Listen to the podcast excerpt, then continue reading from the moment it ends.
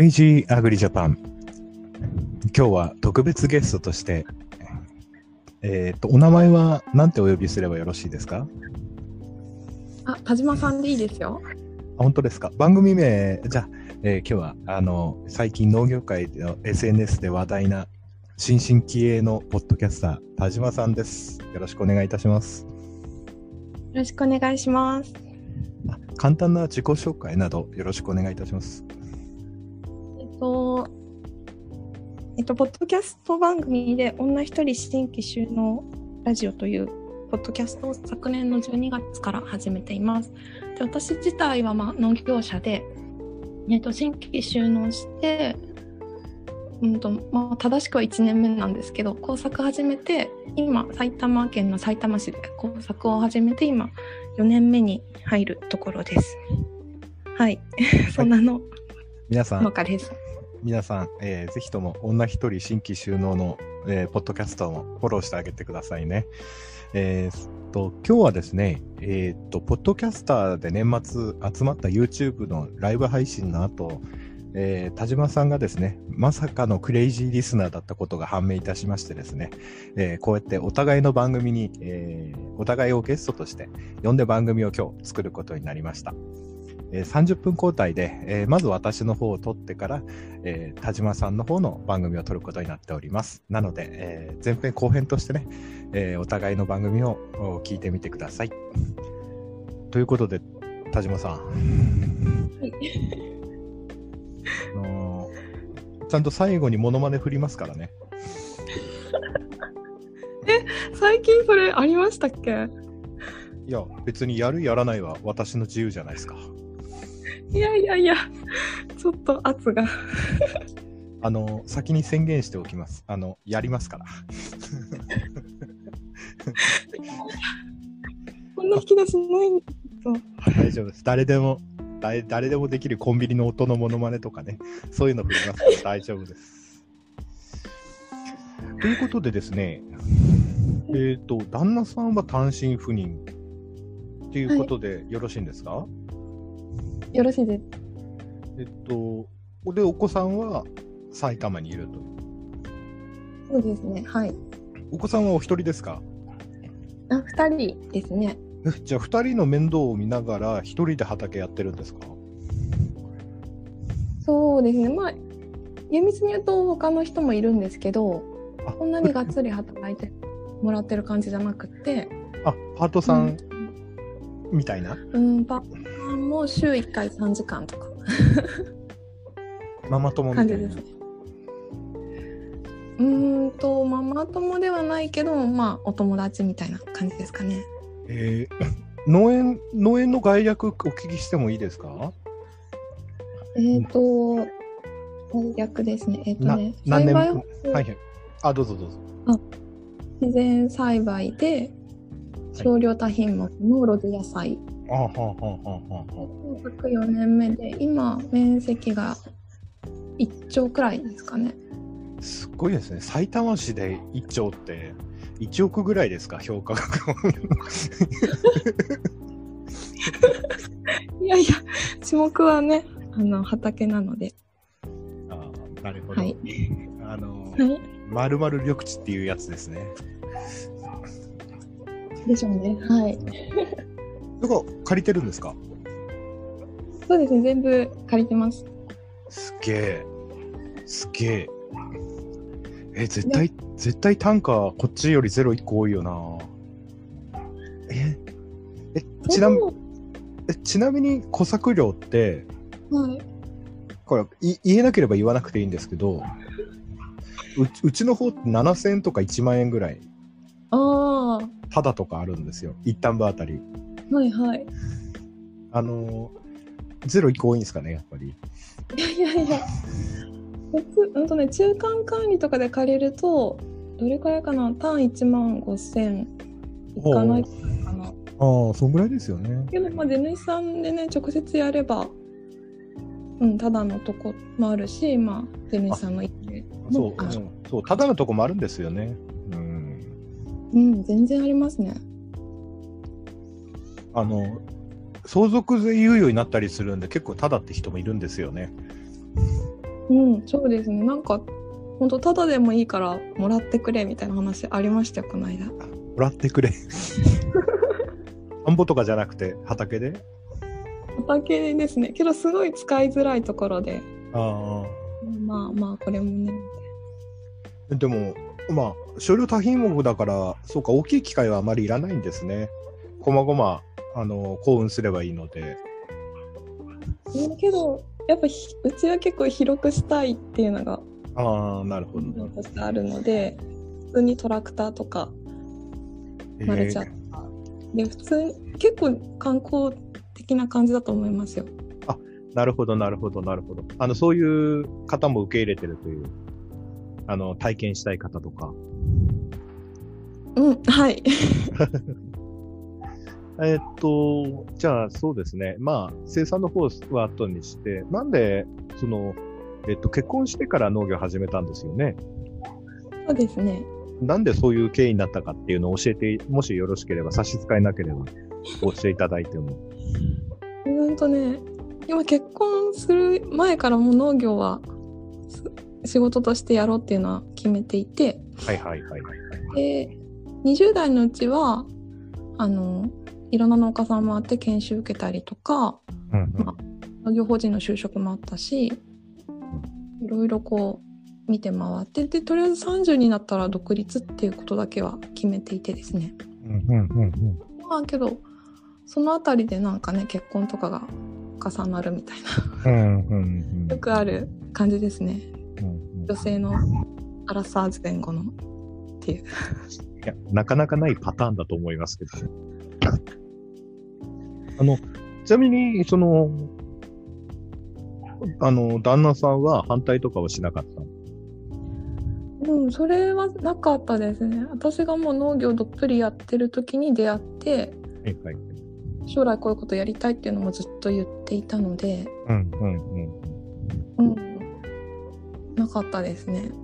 すごいですね。お子さんを二人産んで、えー独立収納して、で、しかも、旦那さん、月に、週に1回ぐらい帰ってくるんですか？月に何回とか。月、月1くらいかな。あ、じゃあ全く戦力ではない。うん、主人はもう畑は全くノータッチで、興味もないみたいな感じ。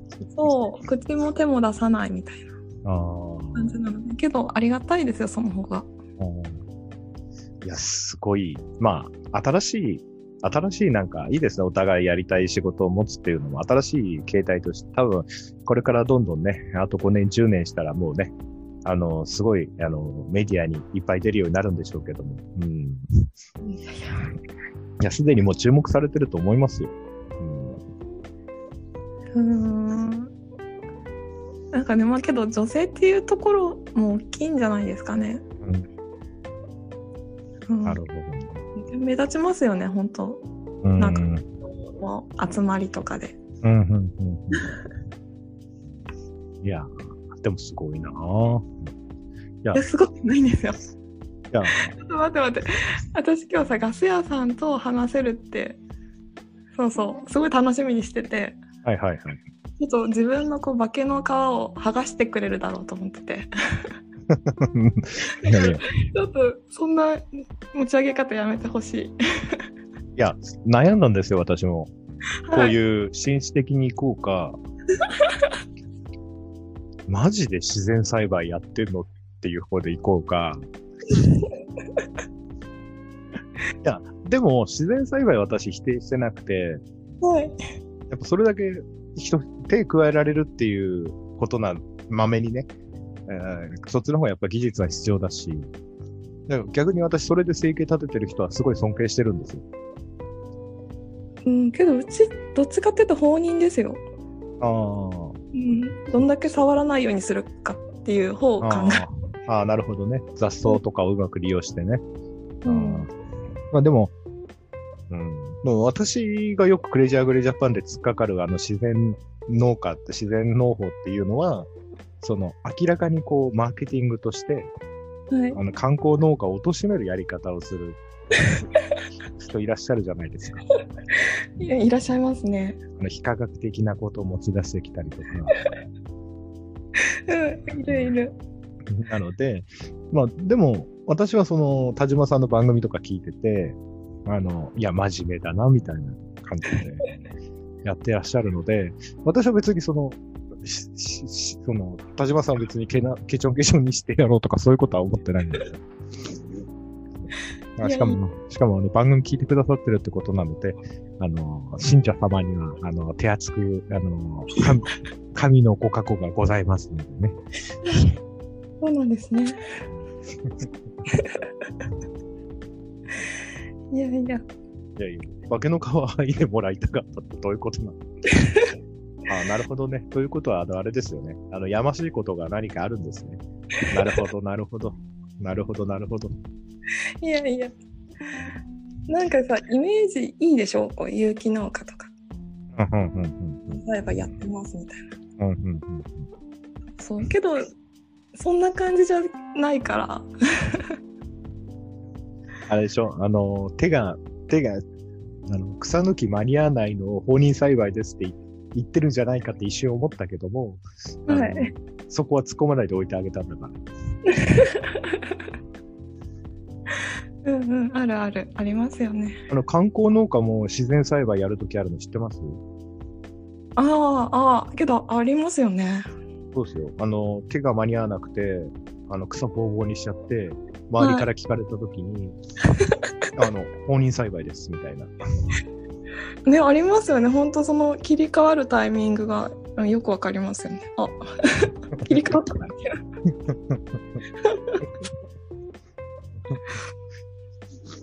うん。でも、どうなんですか？しその、売り先としては完全に、あのーこう直売所とか、その EC とか、うん。その市場向けじゃない、その、なんていうんですか、なんか、売り先としてはどこなんですか？売り先としては、えっ、と、市内の直売。あ、すいません、ちょっとマイクが、聞こえますか？あ、これで大丈夫です。はい。売り先は市内の直売所と、うん、うん。のおお家と飲食店が今メインかな？あ ?EC はやらない。あ、ああ。さすがに石だと、やっぱり人手の問題もありますからね。うん。うん、なんか送料めっちゃかかるじゃないですか。まあ、まあ、まあ、今流行りの EC は、その、お客さん負担ですけどね。うん、うん、けどなんか自分がお客で買うときにちょっとそこが引っかかるから、そうなんですよ。そこなんですよ。うん、なんか田島さん、ねすごい親近感が湧きます。さすがクレイジーアグリジャパンを聞いてるだけあります。うん、ね、あそうそそうなんですよね。で、農家ってその、その多品目やられてても、ナスならナスしか出ない週とかってあるじゃないですか。う、ありますね。だから EC って、その食べチョクポケマルに個人で出すっていう人よりも、オイシックスみたいにセットで、ちゃんとこう、毎週毎週商品ができるようにこう、セットを組み合わせてる方が、そうん、の、EC としてはまあ、ね、単品売りってなかなかね、その、すごい付加価値のあるものじゃないと厳しいと思うんで、はい。うん、なんか EC のあの農産物ってこうやっぱちょっと特別な感じでしょ、うん、そのねわざわざそこ取り寄せてみたいな。そうですね。うん。うちはなんかそっち路線じゃなくてもっと本当スーパーとか直売所とか日常寄りで行きたいと思っていて。そうなんですよ。で、実は最近農家仲間でもうん。聞くのがですね、全国的に、あの、もうファンがいる人って、はい。もうベースみたいなサイトで作って、自分で EC サイト持っちゃった方が楽なんですよね。ああ、なるほど。自分のキャパ以上伸ばしたいと思えば、その、有名どころに出して、名前売るとかファン掴むっていうのはありですけど、うん。あの、ある程度ファン掴んだ方ってもう、あの、例えるなら、最近 YouTuber が UM を脱退してるのって知ってます？え、わかんない。ウームがわかんないですね。UM ってあの上場、一応店頭市場に上場している YouTuber たちの、あの、マネジメント会社なんですけど、えー、収益の20%ぐらいの契約なんですって。えー、すごい。だけど最近みんな脱退してるんですよ。あ、もうじゃあ自分で独立してやっちゃうみたいな。そうです、そうです。あの、広告単価が下がったっていうのもあるんでしょうけども、うん、あの、ある程度、それなりのゆ、あの、フォロワーがついてしまったら、やっぱりそのプラットフォームから離れていってしまう。やっぱり自分の収入が、あの、マックスまで行く、右肩上がりの時は、そういうところにくっついてた方がいいってわかるじゃないですか。ずっと毎月上がっていくから。うんうん、そうすると、あの、手数料負担も別に気にならないじゃないですか。毎月売り上げが毎週、毎年上がっていくようで。だけど、頭打ちになると、あの、手数料がどうしても気になるんですよね。うん、確かにそうですよね。20%大きいですよね。大きい。うん。だから、そういう風になっていっちゃうと思うんですよね。うん。だから、食べ直ポケマルも、ある程度生産者抱えてますけど、上、あカーストの上の人たちからどうなのかなっていう。まあ、その、人と人とのつながりで恩義を感じる人もいるかもしれないけども、うん。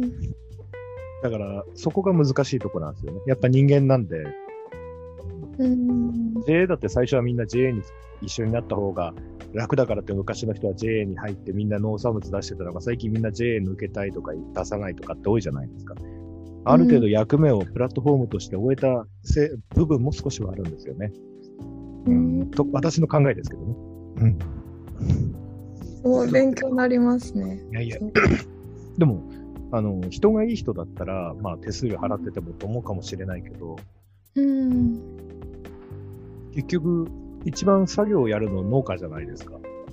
うん、そう、そうですよね。同じ宅急便のラベル貼るんだったら、別に変わらないわけで。うん。ただお客さんがいるかいないかの違いで。うん、確かに。じゃあベースなんか自分で作っちゃえば6%とか7%の手数料であできるんで、もしファンがある程度ついてしまったらそっちの方が楽なんですよね。うん。そっか、なるほど。あとよくうちの番組に来られるスーメ侍さんみたいに SNS でも注文自分で受けてたりとか、ああ。うん、そっちの方がそのもう毎年お客さんも決まってくるとね、うん。でももっとお客さんを拡大したい過渡期ではやっぱりいろんなプラットフォームに登録してフファンを獲得するっていうのはありだと思うんですけど。うんうん。まあまあ、いや、どうぞ田島さんの話をしないと。いや、普通に勉強になりましたね。いやいやいやなかなかね、女性ゲストはひなかなか久しぶりなので。あ今日、はるちゃん会を聞き直しましたよ。はるちゃんが。そう、あはるちゃん、どういうふうにいじられてたっけ？と思って。そうそう。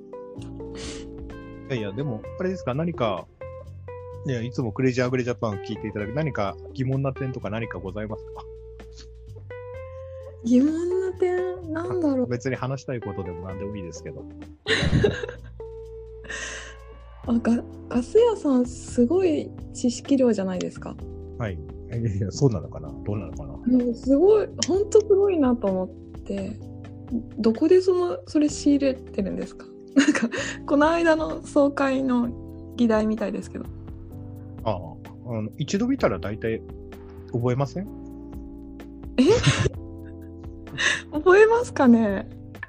ああ、あの、ああ、あの、えっとね、私、中学高校の時にうん。いた先生で、担任じゃない先生なんですけど、うん。あの、ノートの取り方っていうのを、うん。同じパターンのや取り方を教えてもらって、はい。それまでね、担任の先生からは、左側に、ノートのね、左側に、あの、うん縦線引いて日付とか、重要な項目とかを右側に書いていくみたいな、うんうん。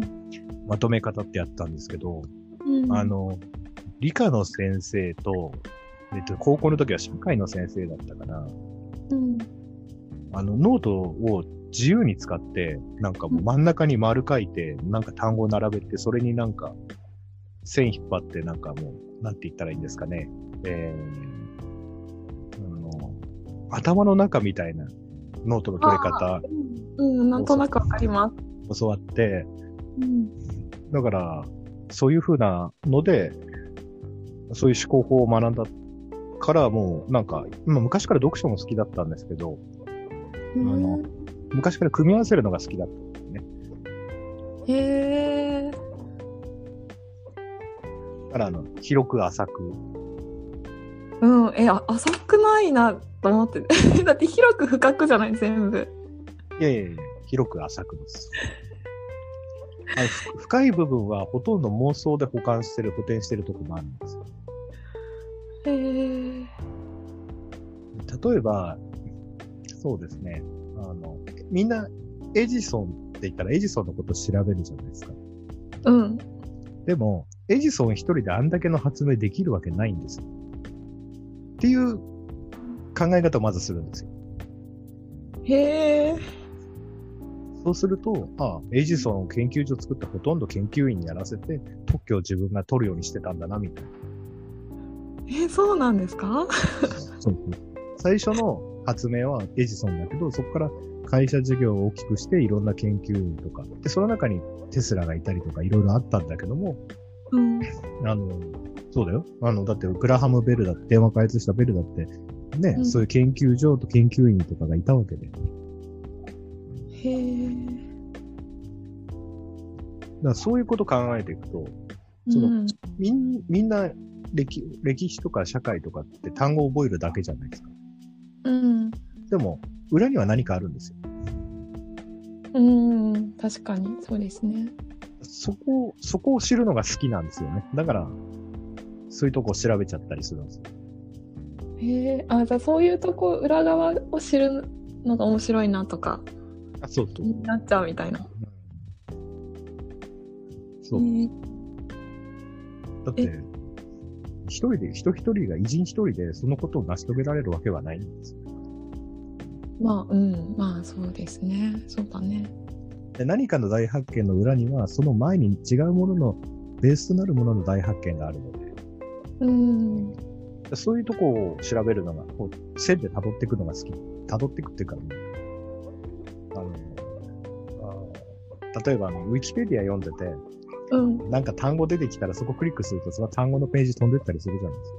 うんうん最初違うことを調べてたのに、その単語のことを調べ、面白い単語出てきたなと思って押して、そっちの方を調べ始めちゃうとかするんで、へ えそうなんだ。そっか、それでど、じゃあどんどん知識が増えていくって感じですかね。一つの事柄から。そうですね。で、別に単語とかは覚えないんですよね。うーん。その方法方式、どうしてそうなってるかっていうす間のスキームを覚える。うん。例えばあの、人の名前覚えるのって大変じゃないですか。大変。でもその人がどう動いたかって覚えるのって楽じゃないですか。うん、確かに確かに。例えば、あれ昨日飲み会でさ、あそこの角の席座ってたの誰だっけってなるじゃないですか。ああ、な、ありますね。そうそう、その人の情報とか言葉だけ残ってるとかね。そうそうそうそうそう。そこだけ覚えればいいんで、名前なんかどうでもいい。いやいやいや。うん、けど、うん、わかり、わかりました、すごい。わかります。だから別にテスト、学生の頃はテストがあるので、単語とか覚えるの重要ですよ。人の名前とかね。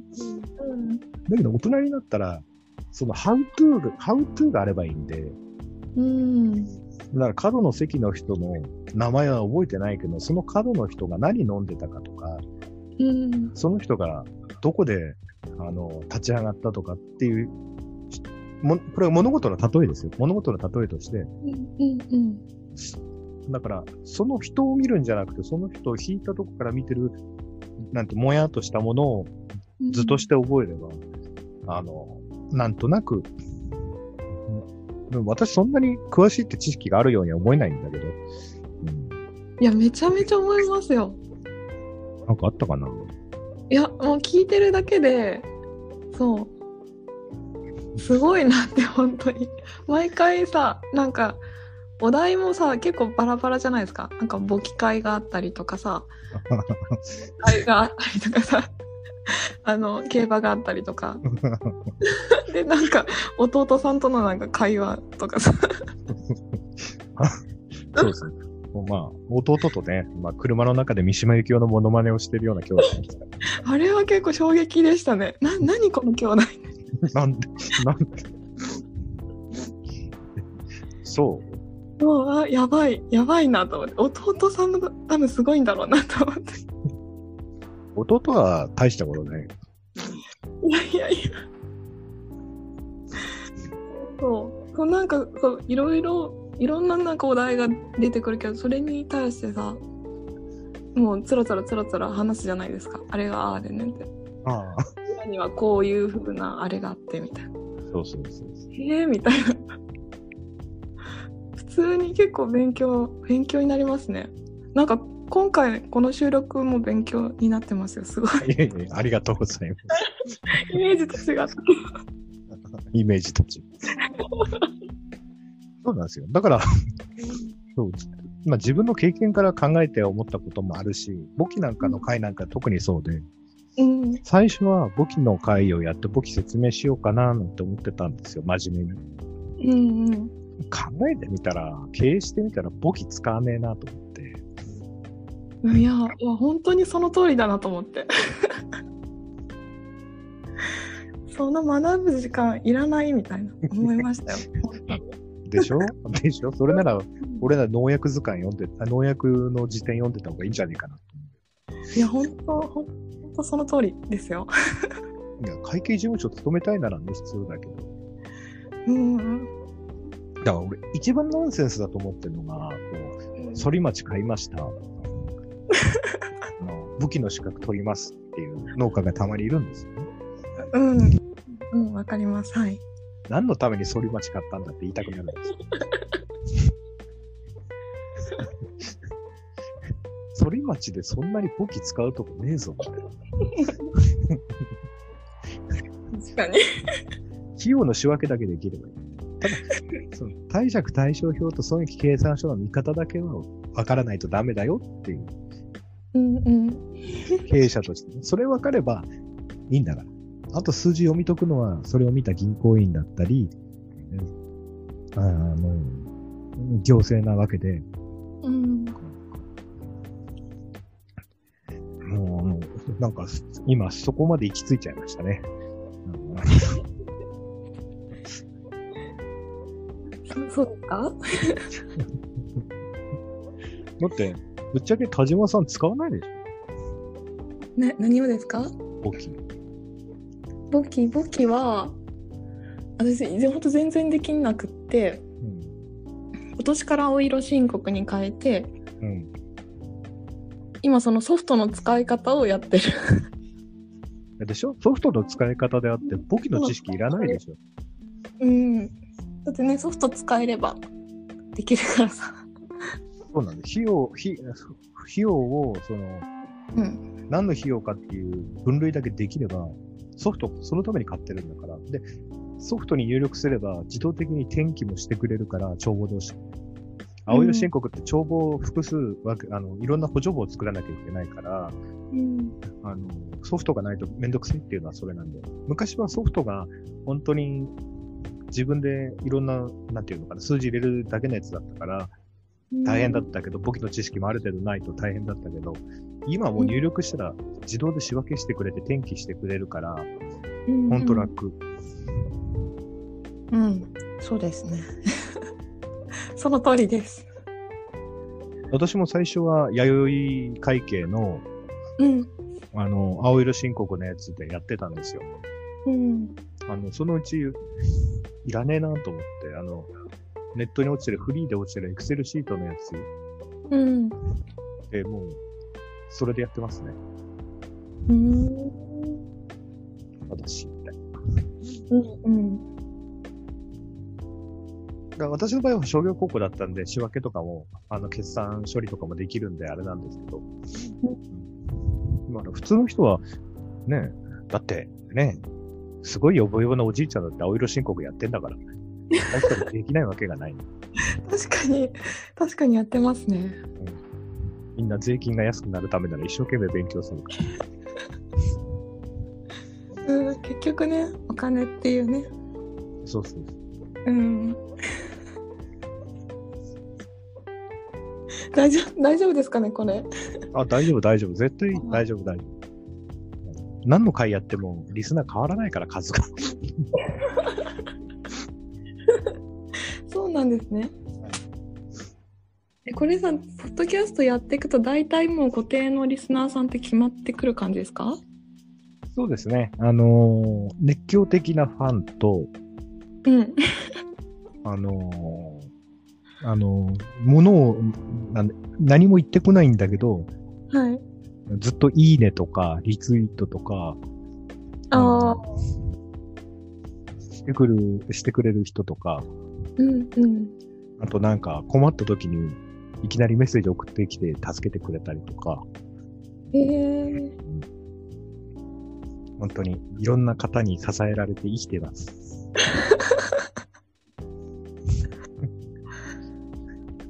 か。です。おかげ、皆様のおかげです。本当、ポッドキャスト始めてよかったと思います。うんうん。びっくりしたんですよね。41の頃、41で全国の人と知り合えたんですけど、うんうん。ポッドキャスト始めても、ポッドキャストでも全国の人と知り合えたりしたんで、へえ。本当に、もうポッドキャストやってよかったなと思いますね。確かに。自分の言ってることを肯定してくれる人が出てくる。まあ、批判する人もいますけど、うん。それはまた自分のやってることの自信にもつながるし、うん。なんか、なんだろう。他の SNS とかよりか、伝わりやすいですよね、すごく。そうですよね。うんあと人数は多分多い気がしますね。うん一気に伝えれる。もう、でもね、田島さんはもう、あれでしょうから、もうね、何千人っていきなりこうスタートアップしてるでしょうから、そんな、全く全くです。うんそうなんですよね。なんか、俺は、俺なんかね、なんかポ、農業、農家ポッドキャスターの中で板扱いされてるから、ちょっとね、いや、いいでしょいいでしょ。う。え、その位置すごいいいいいと思いますよ。いいのかな。私、はじめの丘の種をずっと聞いてて、はい。で、次にたどり着いたのが、クレイジーで、はい。ちょっともう衝撃でしたもんね、初め。どの回から聞いたの？どの回だろうなんか、4H の方、2、3人で喋ってる回くらいかな。うん。うん、では、あ、ちょっとこれは、やばいと思って。最最初の頃ですか？最初の頃ですかね。ヒロポンさんとか金子さんいた頃？あ、いたいた、いました。ああ、じゃあ結構初期ですね。そう、なんか、そのさ、農業界のこのディープな世界あるじゃないですか。そう、そこをなんかこう、丸々出されてる感じで、わ、これ見せていいやつでしょうかみたいな。そう、すごい衝撃で。ああの、新潟のリスナーさんにも言われました。なんか、クレイジーアグリジャパンってこれ言っていいのかなってこと言うときあるよね。そう。いや、けどね、ここでしょって思うんですよね。そう、農業。農業ってそう、こういうとこ、高校だよ、みたいな。そう、それがね、良かったですよ。ああそうなんですよ。私、あの、SNS とか、うん Facebook とかで、あの、基本、まあ番組のたまに言いますけど、はい。あの、き綺麗なとこしか見せてない。たまに綺麗、まあ綺麗なとこ出すのもいいと思いますよ。あの暗いことばっかりなの。私もね、あの、見え張ったところ出すときありますけど、あのね、綺麗なことしか発信しない人って基本嘘だと思ってるから。だから俺インスタグラムはあまり好きじゃないんですよ。確かに、確かにそうですね。キラキラの面だもんね。自己欺瞞とエゴの集大成が俺インスタグラムだと思ってるんで。あ のうんうん。そう、そうですよ。そう、で私も。インスインインスタグラムやってて犬の散歩してるときに、はい。みんなすっごい犬と仲良くしてるとか、そういうのインスタグラムで出すじゃないですか。出しますよ。可愛いショットね、つけでしてょ？ね。でも、犬が用を足してるときとか、で、糞をしてるときって、インスタに上げる人って全然いないと思うんですよ。でもない。でも SNS ってそういう面があって、でもうんそう本質としては犬はしょんべんもそこら辺にするし、糞もするわけじゃないですか。だから、そこがなんか嫌なんですよね。あーあー、すごい、すごいわかりました、今。わかりますうん、わかる、わかる。インスタそうですね、確かに。だからツイッターもそうじゃないですか。うん。ツイッターもそうですね、そうですね。だから、私もなんかいいことばっかり書いてる人はね、なんか、いいるじゃない。いるじゃない？ツイッターでもなんかさ、もうなんかてあのポエムみたいな、詩人みたいな、なんか世の中わ、わかっ、世の中こうでしょみたいなことを書く人。俺、俺は冗談で書くけどさ、いるじゃん、ずっとそれつぶやいてる人とか、もうね、おお前はトイレに行かないのかみたいな感じなの。お前は風俗にも、トイレにも、ねえ、あの、車の交通違反もしたことないのかと。そんなことないでしょ。だって人間だもん、みたいな感じ。そうそ車が走れば排気ガスが出るんですよ。う。うん。うん、そうですね。あ、うんわなんかそう、なんか好きな理由、今わかりましたね。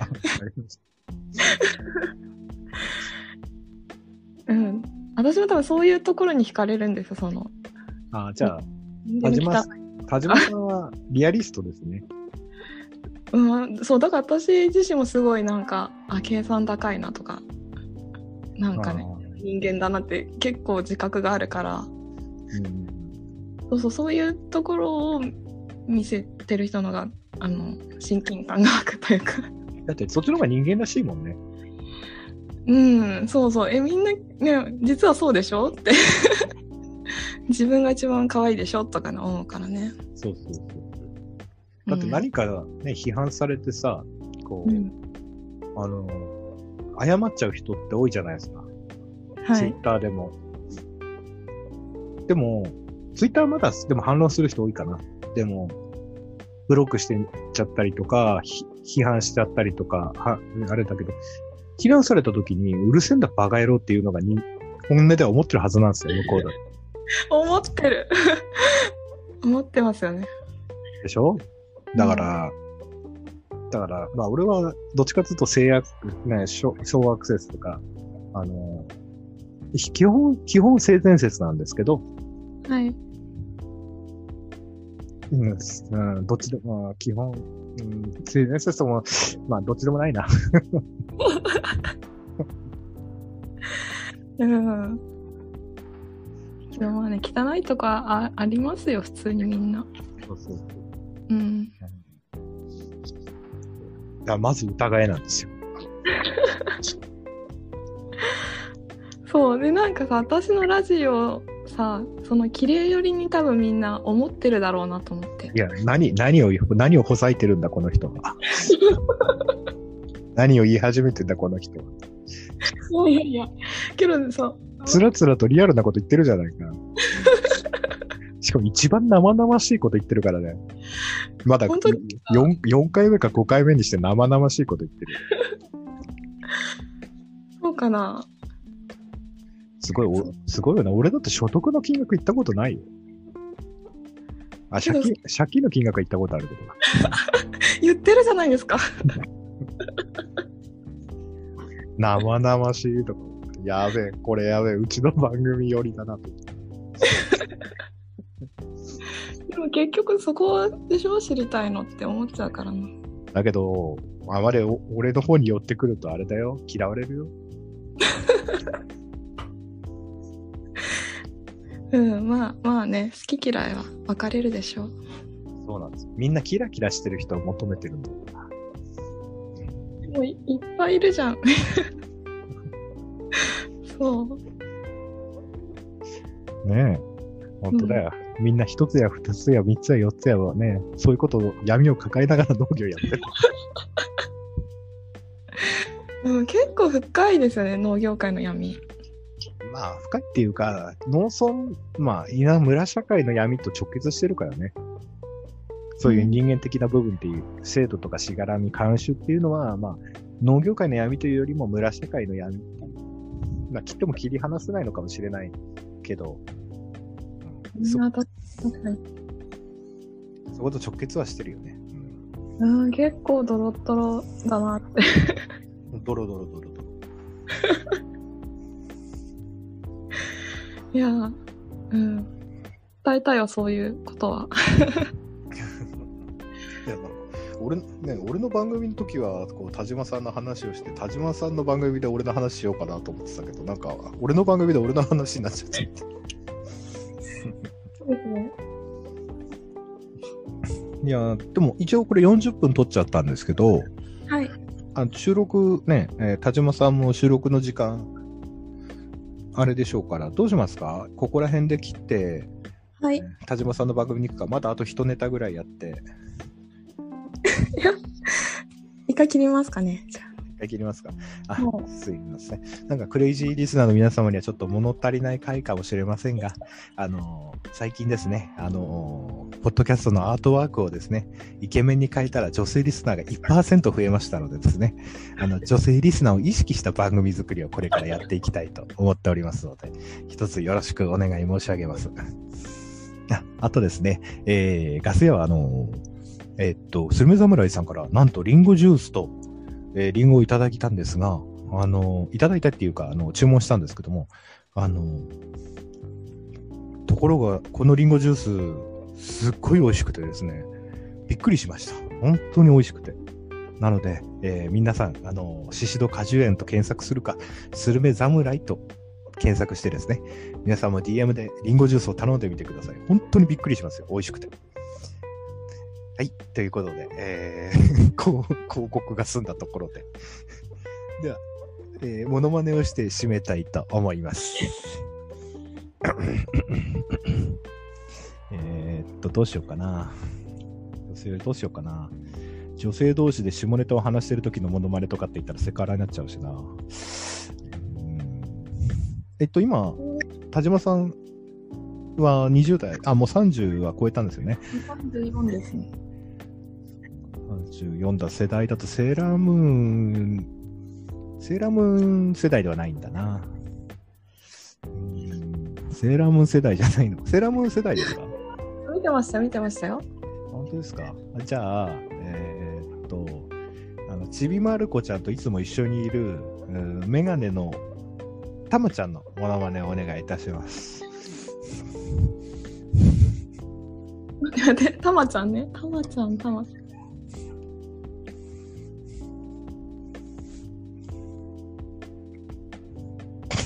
ちょっと、なんかセリフありましたっけ、たまちゃん。知らない。知らない。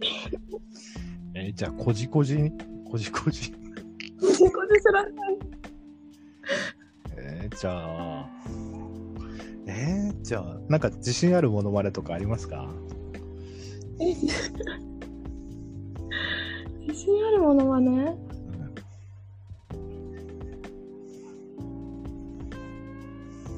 ちょっと待って。えダメですよ。ダメです。そんなやらないもん。ーえー？え じゃあ、えーバタコさんがアンパンマンに顔投げる時のモノマネでお願いします。アンパンマン、新しい顔よ。ありがとうございます。後半へ続く。じゃあ、See you next time. Goodbye. では次は、えー女一人新規収納ポッドキャストの方に私移動して、えーそちらで配信したいと思います。あの、聞いてみたいって方は、ぜひとも来てください。それではまたどこかで。See you next time. Goodbye.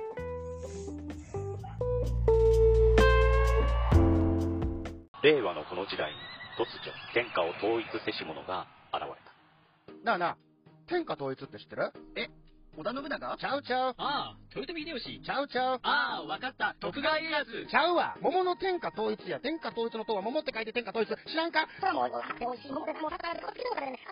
もう食べてますけど？食べとんかい甘くて美味しいさくらんぼ、桃、りんごは、シシド果樹園の天下統一。天下統一で検索。